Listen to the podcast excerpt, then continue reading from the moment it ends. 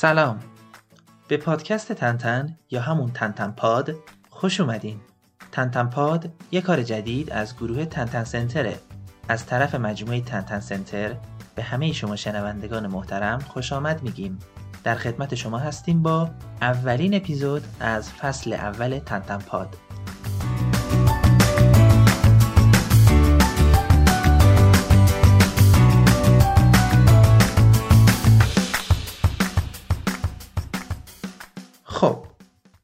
همونطور که احتمالا می‌دونین تنتن Center با آیدی اینستاگرام Tintin underline Center مجموعی هست که از سال 1396 کار خودش رو با تهیه و فروش محصولات اورجینال مرتبط با تنتن شروع کرد. در این سالها افتخار این رو داشتیم که با بهترین محصولات با بهترین کیفیت از سری محصولات تنتن در خدمت شما باشیم. اخیرا هم یعنی در سال 98 99 به صورت محدود محصولات اورجینال دیگه ای که طرفدارهای زیادی هم داره سعی کردیم به سبد محصولاتمون اضافه کنیم. مثلا ارباب حلقه ها، هابیت، هری پاتر و البته شازده کوچولو. در ارتباط با شازده کوچولو باید خدمتتون بگیم که کامل ترین collection فیگورهای شازده کوچولو رو در تنتن Center پیدا می‌کنیم. از شما دعوت می‌کنیم حتما به page اینستاگرام ما به آدرس Tintin underline Center سر بزنین و ما رو follow کنید اولویت اول تنتن Center همیشه محصولات اورجینال بوده و هیچگاه نه در گذشته و نه در آینده در تنتن Center نه محصول کپی داشتیم و نخواهیم داشت.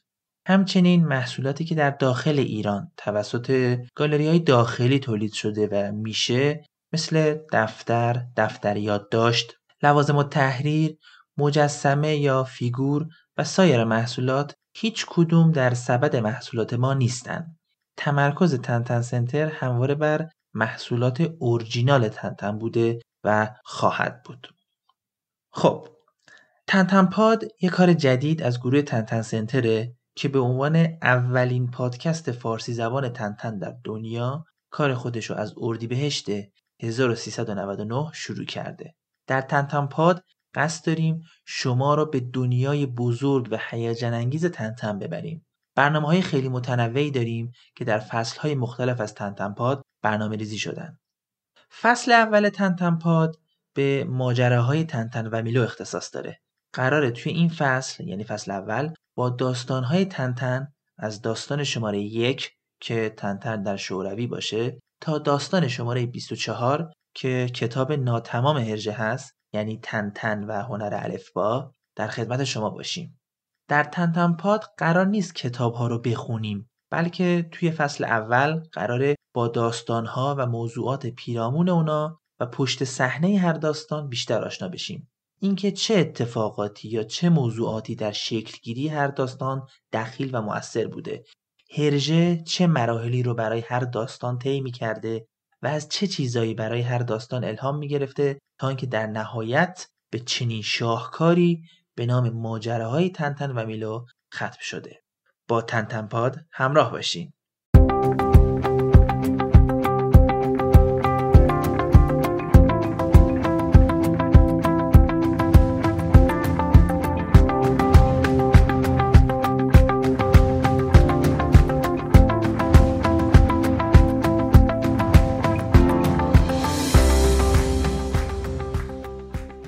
صحبت در مورد داستان ها رو می‌ذاریم برای اپیزود بعدی یعنی از اپیزود شماره دو از فصل اول.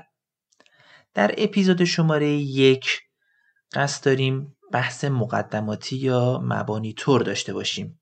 می‌خوایم شما رو با ساختار دنیای تنتن بیشتر آشنا کنیم. اینکه الان تنتن دقیقا در دنیای فعلی چیه؟ کجاست؟ چه شرکتیه یا چه تشکلیه که در ارتباط با تنتن داره فعالیت می‌کنه؟ صاحب امتیاز تنتن کیه؟ خب بالاخره همه ما می‌دونیم که الان کلی محصول مرتبط با تنتن در دنیا خرید و فروش میشه در حراجی ها در مغازه ها و در همه جا. اینها از لحاظ حقوقی متعلق به کیه یا چه شرکتیه؟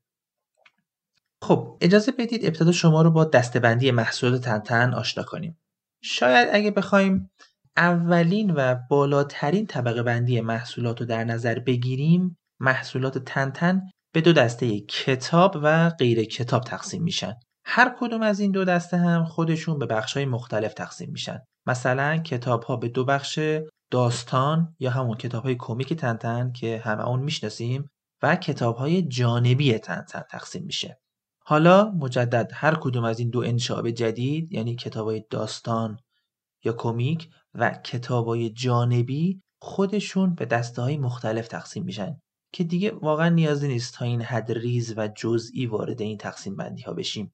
در این حد به طور کلی فقط بگیم که در بخش کتاب های جانبی مخاطبین با دنیای تنتن و سایر آثار نویسنده یعنی آقای جورج رمی یا با نام هنری همون هرژه که می‌شناسیم بیشتر آشنا میشن.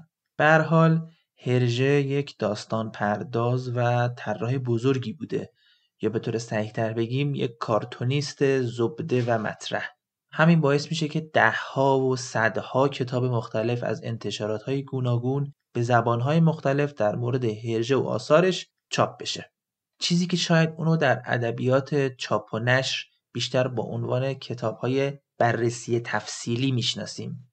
برای مثال هم می‌تونیم به کتاب های تمر تنتن کتاب های فیلم سینمایی و کارتون تنتن یا همون کتاب های آرت بوک کتاب هایی که بررسی کننده پشت پرده داستان های تنتن هستند و در نهایت هم کتاب هایی که به خود هرژه و زندگی او می‌پردازند عناوین و مثال ها بسیار بسیار زیاده. اینجا ما فقط چند تا مثال زدیم.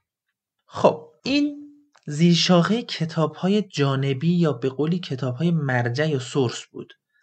در مورد زیرشاخه کتاب های داستانی یا همون کمیک تنتن جلوتر بهش می‌رسیم و در مورد کمیک ها صحبت می‌کنیم. برای اینکه بتونیم یه سیر خوبی رو توی بحث و بررسی چگونگی شکلگیری تنتن داشته باشیم و بعدا همونطوری که گفتیم به کتاب ها و شرکت یا نهادهای رسمی تنتن برسیم باید اجازه بدیم که از ابتدا و از خیلی قدیم از زمان شروع کار هرژه به عنوان یک کارتونیست صحبت رو شروع کنیم. کسایی که طرفدار دو آتیشه تنتن یا به اصطلاح تنتن باز هستن بعیده که نام فرانسوی لوپوتی ونتیم رو نشنیده باشن.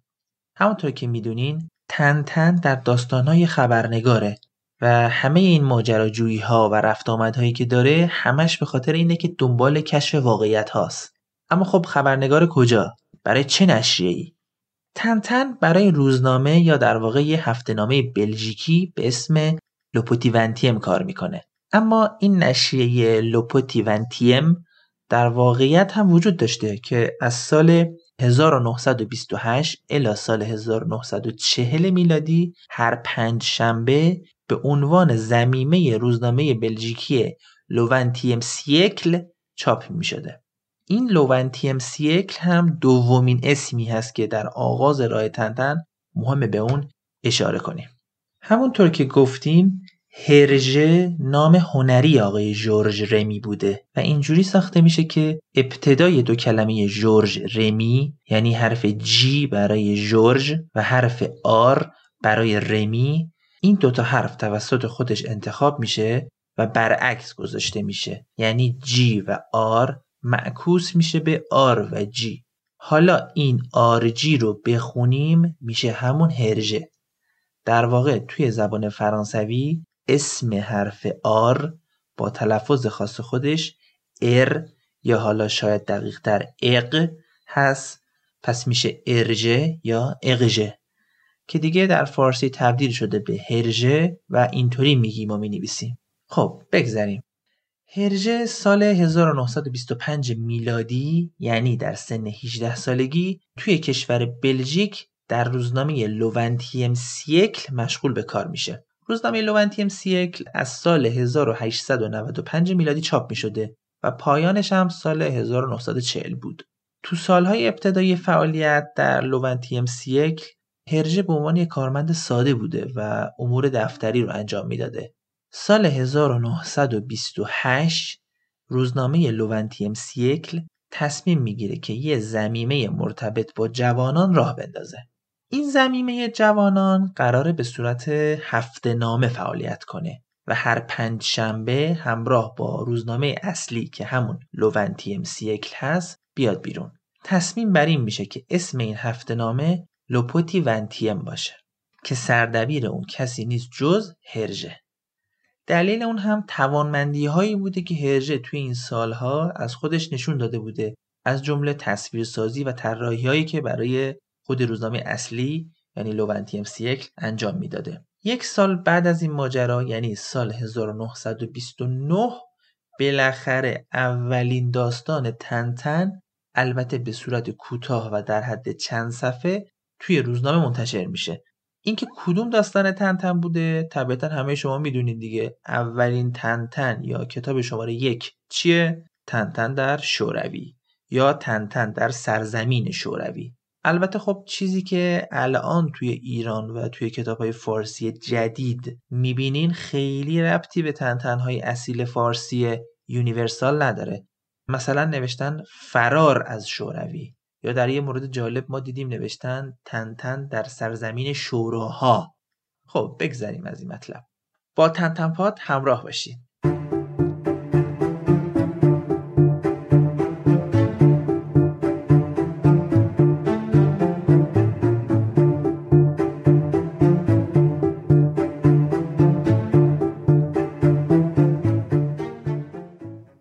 از شروع انتشار داستانهای تن در سال 1929 از طریق روزنامه بعدها در سال 1930 31 و 32 سه داستان اول به صورت مرحله‌ای و تکه تکه کامل و سپس در قالب کتاب هم چاپ شدن.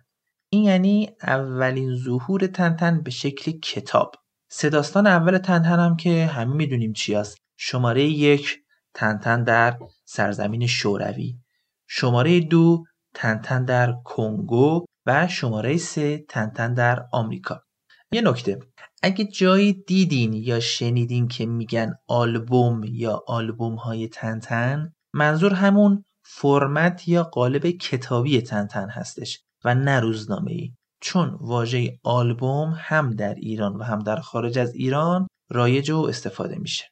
خب اولین نقطه عطف دوران تنتن دقیقا در سال 1933 34 بوده. احتمالا خیلی از شما نام انتشارات کسترمن رو شنیدید. انتشارات کسترمن ناشر اورجینال و صاحب امتیاز کتاب های تنتنه. خاطرتون هست قبلتر گفتیم به کتاب های داستان یا کمیک می‌رسیم؟ این دقیقا همونجاست. سال 1933-34 بین هرژه و انتشارات کسترمن قراردادی بسته میشه که طی اون حق چاپ و فروش داستانهای کمیک تنتن در قالب کتاب به طور کامل و بی قید و شرط به کسترمن می‌رسه. از اون سال دیگه به طور رسمی کتاب های تنتن فقط توسط کسترمن چاپ و توضیح می شدن. اولین داستان تنتن که کسترمن سال 1934 منتشر کرد طبیعتا داستان شماره چهار بود. چون گفتیم قبل از اون شماره های یک دو و سه توسط خود روزنامه لوپوتی ونتیم چاپ شده بود. داستان شماره چهار رو هم همه ما می‌دونیم دیگه چیه؟ سیگارهای فرعون. به موازات هفته نامه لوپوتی ونتیم انتشارات کسترمن هم کتاب های تنتن رو چاپ می‌کرد. به این شکل که هر وقت داستانها که تکه تکه هر هفته در روزنامه چاپ می شدن پس از اینکه یک داستان تکمیل می شد نسخه کامل و یک جای اون داستان در قالب کتاب بیرون می اومد. خب این ماجرا تا سال 1940 یعنی تا قبل اینکه فعالیت تنتن به پایان برسه ادامه داشت. مگه سال 1940 چه اتفاقی افتاد که اولین دوره تنتن متوقف شد؟ سال 1940 سالیه که جنگ جهانی دوم به مدت یک ساله که شروع شده و الان متاسفانه زمانیه که بلژیک توسط آلمان نازی اشغال میشه. پس از اشغال شدن خاک بلژیک آلمانی ها روزنامه لوونتیم سیکل و هفته نامه لوپوتیونتیم رو میبندن و فعالیت این دو نشریه برای همیشه به پایان می‌رسه. این اتفاق دو تا معنی بیشتر نمیده. بیکار شدن هرژه و ناقص موندن داستانهای تنتن هرژه که یک کارتونیست و تصویر سازه طبیعتا دنبال یک شغل مشابه میگرده که بتونه به فعالیت خودش ادامه بده. در نهایت این میشه که مجدد در همون سال 1940 در یک روزنامه جدید بلژیکی به نام لوسوا مشغول به کار میشه. روزنامه لوسوا برخلاف روزنامه هایی که به دلیل جنگ جهانی دوم و یا به خاطر اشغال شدن خاک بلژیک توسط آلمان تعطیل شده بودند به فعالیت خودش ادامه میده. اما طبیعتا تحت نظارت و مدیریت آلمان نازی چون که آلمان همه چیه بلژیک رو به دست گرفته بود. در اون زمان روزنامه هایی هم بودن که مخفیانه به فعالیت خودشون ادامه می‌دادن و به نوعی جزو جنبش مقاومت بلژیک بودن. اما روزنامه لوسوا نه. لوسوا تحت امر و نظارت آلمان به فعالیت خودش ادامه داد. جالبه که بدونید به همین خاطر به نام لوسوای به سرقت رفته مشهور شد. در دوران لوسوای به سرقت رفته آلمان به لوسوا و هرژه اجازه داد که داستانهای تنتن ادامه پیدا بکنه. اولین داستانی هم که در این ایام چاپ شد داستان شماره 9 یا خرچنگ پنجه طلاییه. داستان خرچنگ پنجه طلایی از سال 1940 الی 41 به صورت هفته‌ای در روزنامه چاپ میشه. پس از تکمیل شدن داستان در سال 1941 طبیعتا کسترمن دوباره میاد وسط و نسخه کتابی این داستان رو چاپ می‌کنه. این یعنی که خوشبختانه کسترمن هنوز فعاله و متوقف نشده. به دلیل نظارت آلمان نازی و وجود پلیس مخفی آلمان دیگه هیچ رنگ و بوی سیاسی و تم آزادی طلبانه ای نمی‌تونست در نشریات وجود داشته باشه. تنتن هم از این موضوع مستثنا نبود. لذا طبق اون چیزی که میگن داستانهای تنتن از حالت کاراگاهانه و خبرنگاری خارج شد و رفت به سمت ماجراجویی. خرچنگ پنج طلایی آخرین کتاب تنتن بود که به صورت سیاه و سفید چاپ می‌شد. این یعنی تا حالا هرچی چاپ می شده سیاه و سفید بوده. چه کتاب چه روزنامه. از اون به بعد تنتنهایی که منتشر شدن همه رنگی بودن. کتاب شماره ده یعنی داستان ستاره اسرارآمیز اولین کتاب تنتن بود که از ابتدا به صورت رنگی منتشر شد. سال 1942 انتشارات کسترمن تصمیم گرفت همه تنتنهای منتشر شده قبلی رو مجدد و به صورت رنگی چاپ کنه به جز کتاب تنتن در شوروی. به این ترتیب از 9 تا کتاب قبلی 8 تا رنگی شدن. الان هم که در سال 2020 میلادی هستیم دلیل وجود کتاب های سیاه و سفید تنتن در بین محصولات کسترمن همینه. چون نسخه اورجینال کتاب ها سیاه و سفید بوده. الان هم اگه کسی نسخه قدیمی کتاب های تنتن رو بخواد می‌تونه از Casterman تهیه کنه. ما در تنتن Center این کارو کردیم. برای دیدن عکس های اختصاصی تنتن Center از این نسخه ها می‌تونیم به page اینستاگرام ما به آدرس Tintin underline Center برین و اونجا ببینید اگر هم مایل به تهیه این کتاب ها هستین که با همکاران ما در direct یا شماره واتساپ قرار داده شده در تماس باشیم خب مجدد برگردیم به خط زمانی که داشتیم روی اون حرکت می‌کردیم. گفتیم که تنتن از سال 1940 بعد از بسته شدن هفته نامه لوپودیونتیم کار خودش رو توی روزنامه لوسوا ادامه داد. این ماجرا تا سال 1944 ادامه داشت و بعد دوباره متوقف شد. این دفعه دیگه چرا متوقف شد؟ سال 1944 خاک بلژیک از آلمان پس گرفته شد و نیروهای متفقین که حالا خاصتا ارتش بریتانیا بودن تونستن کنترل بلژیک رو به دست بگیرن. اگه یادتون باشه گفتیم که در این چند سال که بلژیک اشغال شده بود روزنامه لوسوها با کنترل و نظارت نازی ها چاپ می‌شد بخشی از کارمنداشون هم آلمانی بودن بعد از این ماجرا طبیعتا آلمانی های مشغول به کار در لوسوا یا فرار کردن یا کشته شدن یا دستگیر شدن. که این موضوع خیلی هم به هرژه بی ربط نیست. منظور چیه؟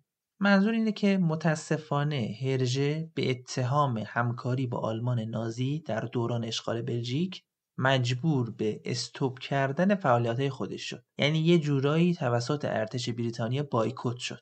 خب بالاخره در زمان اشغال بلژیک که بعضی از نشریات وطن پرست متوقف شده بودند یا مخفیانه و زیرزمینی در قالب نیروهای مقاومت فعالیت می‌کردند نشریه لوسوا با حضور هرژه به فعالیت خودش ادامه داد و همین این شد بهانه‌ای برای بریتانیا که از فعالیت هرژه جلوگیری کنه. بعد از آزاد شدن بلژیک لوسوای به سرقت رفته با عنوان جدیدی با عنوان لوسوای آزاد به کار خودش ادامه داد. اما خب متاسفانه تنتن و هرجه نه. یه جورایی میشه گفت دو سال همه چی خوابید. اجازه بدین در این مورد و درباره هواشی زندگی هرژه و داستانهای تنتن بالاخص در مورد همین ایام جنگ و زمان بازپسگیری بلژیک توسط بریتانیا بعدا در اپیزودهای مرتبط صحبت کنیم. حتما منتظر چین اپیزودی باشین. الان می‌خوایم خیلی از خط سیر کتاب ها و روزنامه های تنتن دور نشیم. با تنتن پاد همراه باشین.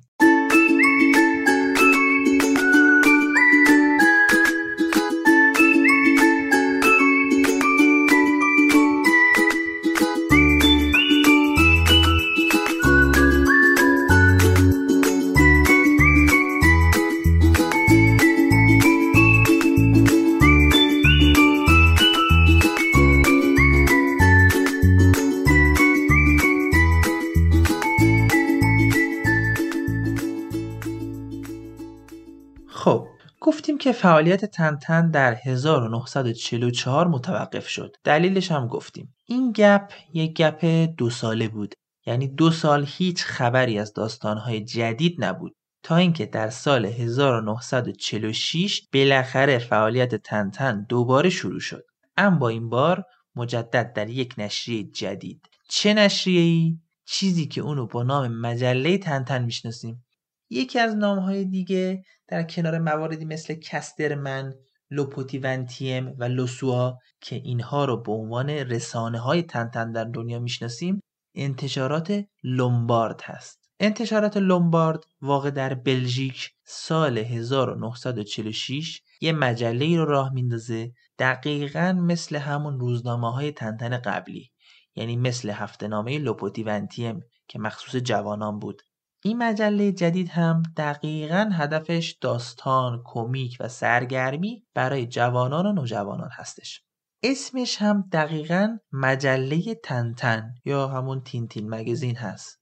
یه نکته هم اینه که محتویات و داستانهای این مجله برخلاف اسمش فقط محدود به تنتن نبوده و چیزای دیگه هم توش داشته. اما خب به خاطر محبوبیت و شهرت تنتن تصمیم گرفته شده اسمش مجله تنتن باشه. مجله تنتن از انتشارات لومبارد دیگه آخرین مجله و آخرین نشریه‌ای هست که داستانهای تنتن و میلو در اون چاپ میشه. و ما این وسط دیگه توقف و تعویز یا جابجایی نداریم. از سال 1946 شروع میشه و یه تیکه تا 1976 با داستان تنتن و پیکاروها که کتاب شماره 23 هست تموم میشه.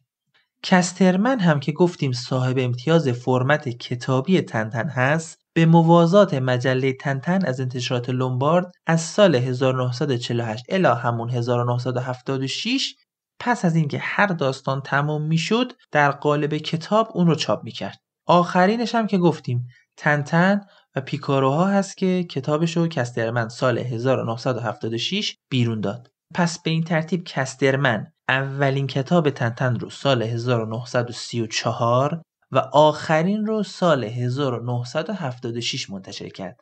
اولین کتابش داستان شماره 4 تنتن بود یعنی سیگارهای فرعون آخرینش هم داستان شماره 23 یعنی تنتن و پیکاروها. در مورد داستان شماره 24 یعنی تنتن و هنر الفبا خب احتمالا همه شما می‌دونید و شنیدید که این داستان ناقص موند.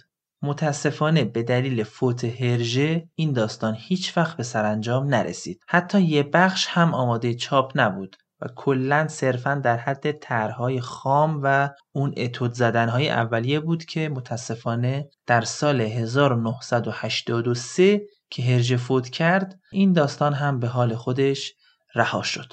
خب این از خط سیر ماجراهای تنتن.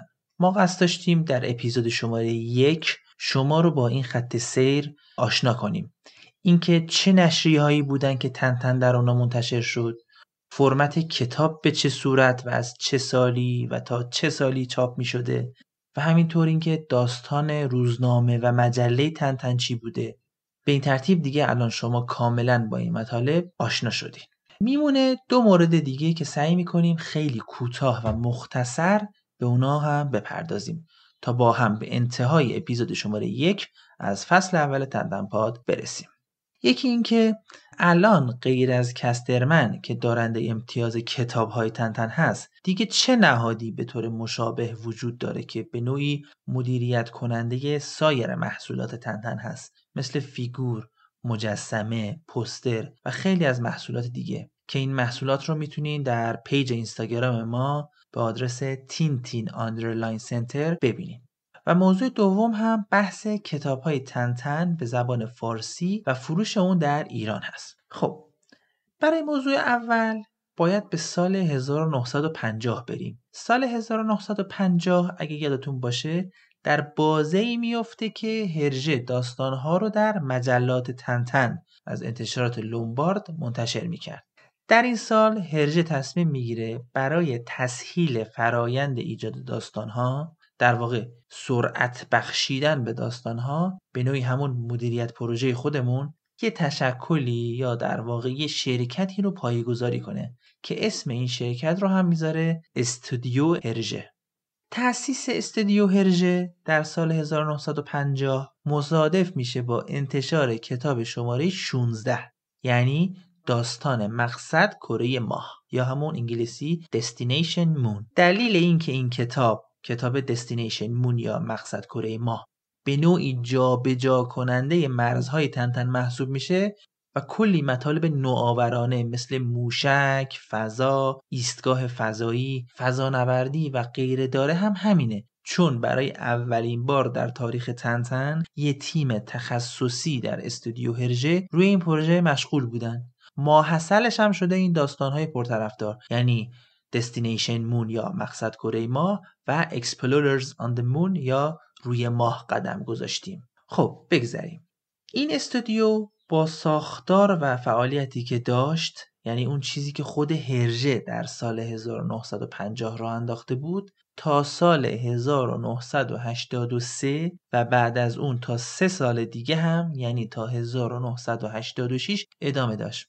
چرا 1983 چون که متاسفانه هرژه سال 1983 فوت می‌کنه و شوک بزرگی ابتدا به اطرافیان و سپس شاید به دنیا وارد میشه که خالق داستانهای تنتن از دنیا میره. بعد از فوت هرژه تا سه سال بعدش شرکت استودیو هرژه به فعالیت خودش ادامه میده و امور مربوط به داستانها و کتابها رو ساماندهی می‌کنه. اما خب بالاخره در سال 1986 همه چی متوقف میشه. فصل جدیدی از فعالیت های این شرکت از یک سال بعدش یعنی 1987 و البته با یه نام جدید دوباره شروع میشه. نام جدیدی که انتخاب می‌کنن بنیاد هرژه هست. یعنی استودیو هرژه که در سال 1950 تأسیس شده بوده تبدیل میشه به بنیاد هرژه در سال 1987 رئیس و مسئول این قضایا هم میشه همسر سابق هرژه. الان ساده ترین و کوتاه ترین عنوانی که میشه برای فعالیت های بنیاد هرژه در نظر گرفت اینه. بنیاد حفظ و نشر آثار هرژه. یعنی هر محصولی به هر شکلی در هر ابعادی که به یا هرژه یا به آثار هرژه مثلا تنتن مربوط میشه امتیازش برای این شرکته و هر گونه استفاده تجاری از اینا مطلقا ممنوعه. یعنی شما نمی‌تونی یه دفتر با طرح جلد تنتن بزنی بفروشی. این خلاف قانون و البته اخلاقه. شما نمی‌تونی یه ماگ یا یه تیشرت یا یه پیکسل تنتن درست بکنی و بفروشی. اما خب باید ببینید که در ایران چنین چیزهایی رایت میشه یا خیر. بنیاد هرژه اسمی هست برای فعالیت های بنیادین این مؤسسه یعنی مدیریت حقوقی آثار هرژه مدیریت رویدادهای مرتبط با هرژه و غیره. ولی چون از اونجایی که طبیعتا این مؤسسه یعنی بنیاد هرژه فعالیت تجاری هم داره برای اینکه به نوعی این بخش رو جدا بکنه و در واقع درآمدزایی از نام هرژه و آثار هرژه رو قاطی اون قسمت بنیادین نکنه اومدن یه ساب برند یا یه زیرشاخه رو به نام مولینسار یا حالا به طور دقیق تر مولنسار را انداختن که مسئول بخش فعالیت های تجاری بنیاد هرژه هست. این نام مولینسار یا مولنسار رو هم از همون کاخ مولینسار توی کتاب ها برداشتن. اگر بنیاد هرژه بخواد مجسمه ای رو یا یک فیگور جاسویچی دفتر لوازم و تحریر و غیره رو با نام و نشان تنتن بفروشه تحت این نام یعنی مولینسار انجام میده. لوگو و نام مولینسار هم روی این محصولات چاپ میشه. همه این دم و دستگاه هایی که بهتون گفتیم یعنی بنیاد هرژه و مولینسار اینا همه در بلژیک هستن. فقط میمونه یه چیزی به نام موزه هرژه. موزه هرژه هر سال پذیرای طرفداران تنتن و هرژه هست. این موزه هرژه هم از کارهای همین بنیاد هرژه هستش و امور این موزه رو بنیاد هرژه به دست داره. همه محصولاتی که شما در تنتن center مشاهده می کنید چه کتابی و چه غیر کتاب همگی از کسترمن و مولینسار هست. یعنی هیچ محصول غیر اورجینالی رو ما نداریم. مجدد از شما دعوت می کنیم از پیج اینستاگرام ما به آدرس Tintin underline center بازدید کنید خب این هم از این. در نهایت میمونه مورد آخر یعنی تنتنهای ترجمه شده به زبان شیرین فارسی و کتابهای خاطر انگیز انتشارات یونیورسال. اگه شما کتابهای اورجینال چاپ قدیم تنتن به زبان هلندی و در برخی مواقع زبان فرانسه رو دیده باشین منظور کتاب های زبان هلندی چاپ انتشارات کسترمن مربوط به دهه هفتاد میلادی هست. توی اون سالها طبق رسمی که البته الان هم در سال 2020 رایجه و هست کسترمن سایر ناشرین تنتن به زبانهای مختلف رو در ابتدای کتاب معرفی می‌کنه. اگه چندین سال مختلف رو توی دهه هفتاد میلادی ببینین مشاهده می‌کنین که در داخل لیست ناشرین به زبانهای مختلف کسترمن برای زبان ایرانی که خب منظورش همون فارسی هست ولی خب نوشته ایرانی نام سه انتشارات رو ذکر می‌کنه. یکی انتشارات پت مارتی دوم انتشارات Modern Printing House و سوم هم Universal. به عنوان محل این انتشارات ها هم همه رو شهر تهران معرفی کرده. این یعنی اینکه این سه مسئول چاپ و فروش کتاب های اورجینال تنتن در ایران بودن. خب حالا اگه یه بررسی توی تاریخچه این انتشارات ها بکنیم و یه جستجویی بکنیم که خیلی هم سخت نیست می‌بینیم که هر ستا در واقع یکی هستن و همه همون Universal ی هستن که می‌شناسیم. پت مارتی نام ابتدایی انتشارات هست و در خارج از کشور ثبت شده. بعد از مدتی به Modern Printing House و دست آخر هم بعد از مدتی به Universal تغییر نام پیدا می‌کنه. لذا Universal انتشارات اورجینال تنتن در ایران بوده که با اجازه مستقیم کسترمن که گفتیم دارنده امتیاز کتاب تنتن هست فعالیت می‌کرده. ولی خب متاسفانه دیگه الان در سال 1399 وجود نداره انتشارات Universal. در واقع اصلا کتاب های تنتن در ایران ناتموم موند و ادامه پیدا نکرد.